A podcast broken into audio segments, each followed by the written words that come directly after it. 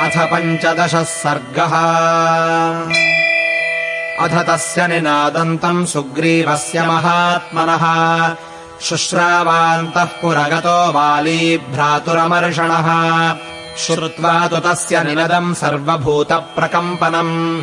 मदश्चैकपदे नष्टः क्रोधश्चापादितो महान्। ततो रोषपरीताङ्गो वाली सकनकप्रभः उपरक्त इवादित्यः सद्यो निष्प्रभताङ्गतः। वालीदंष्ट्राकरालस्तु क्रोधाद्दीप्ताग्निलोचनः भात्युत्पतितपद्माभः समृणाल इव ह्रदः। शब्दम् दुर्मर्षणम् श्रुत्वा निष्पपात ततो हरिः।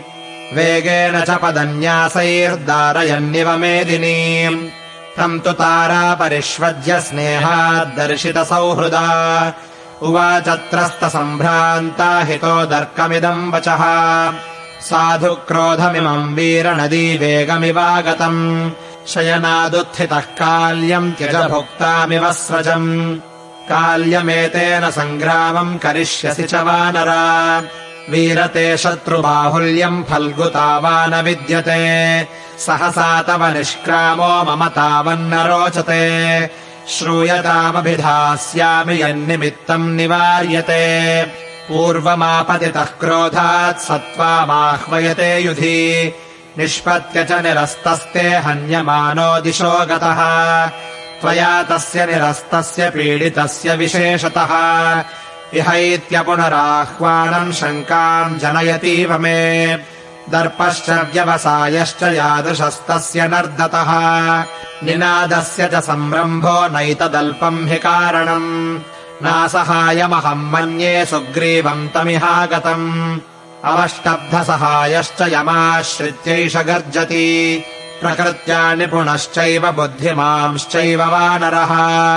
नापरीक्षितवीर्येण सुग्रीवः सख्यमेष्यति पूर्वमेव मया वीरश्रुतम् कथयतो वचः। अङ्गदस्य कुमारस्य वक्ष्याम् यद्यहितम् वचः। अङ्गदस्तु कुमारोऽयम् वनान्तमुपनिर्गतः। प्रवृत्त्यस्तेन कथिताचारैरासीन्निवेदिता अयोध्याधिपतेः पुत्रौ शूरौ समरदुर्जयौ।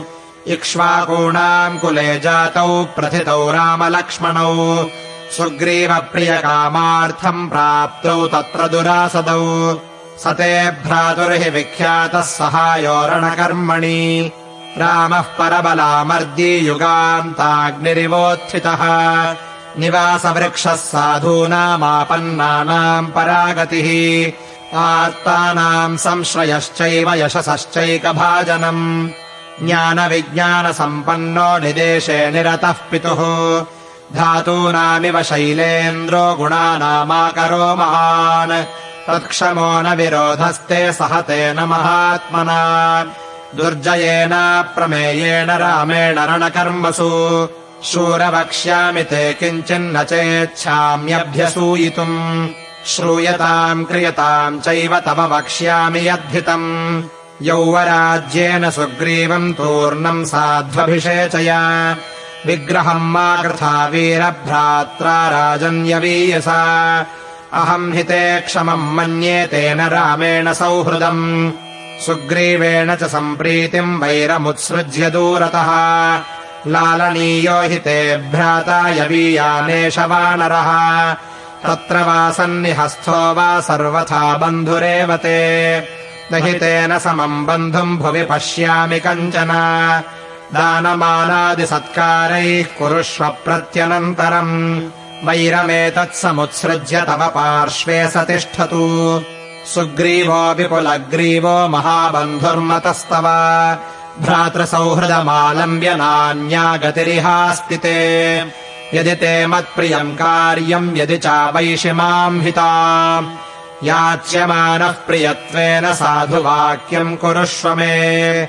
प्रसीदपथ्यम् शृणु जल्पितम् हि मे न रोषमेवानुविधातुमर्हसि। क्षमो हि ते कोशलराजसूनुना न विग्रहः शक्रसमानतेजसा।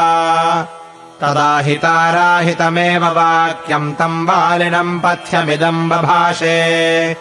न रोचते तद्वचनम् मितस्य कालाभिपन्नस्य विनाशकाले इत्यार्षे श्रीमद् रामायणे वाल्मीकीये आदिकाव्ये किष्किन्धाकाण्डे पञ्चदशः सर्गः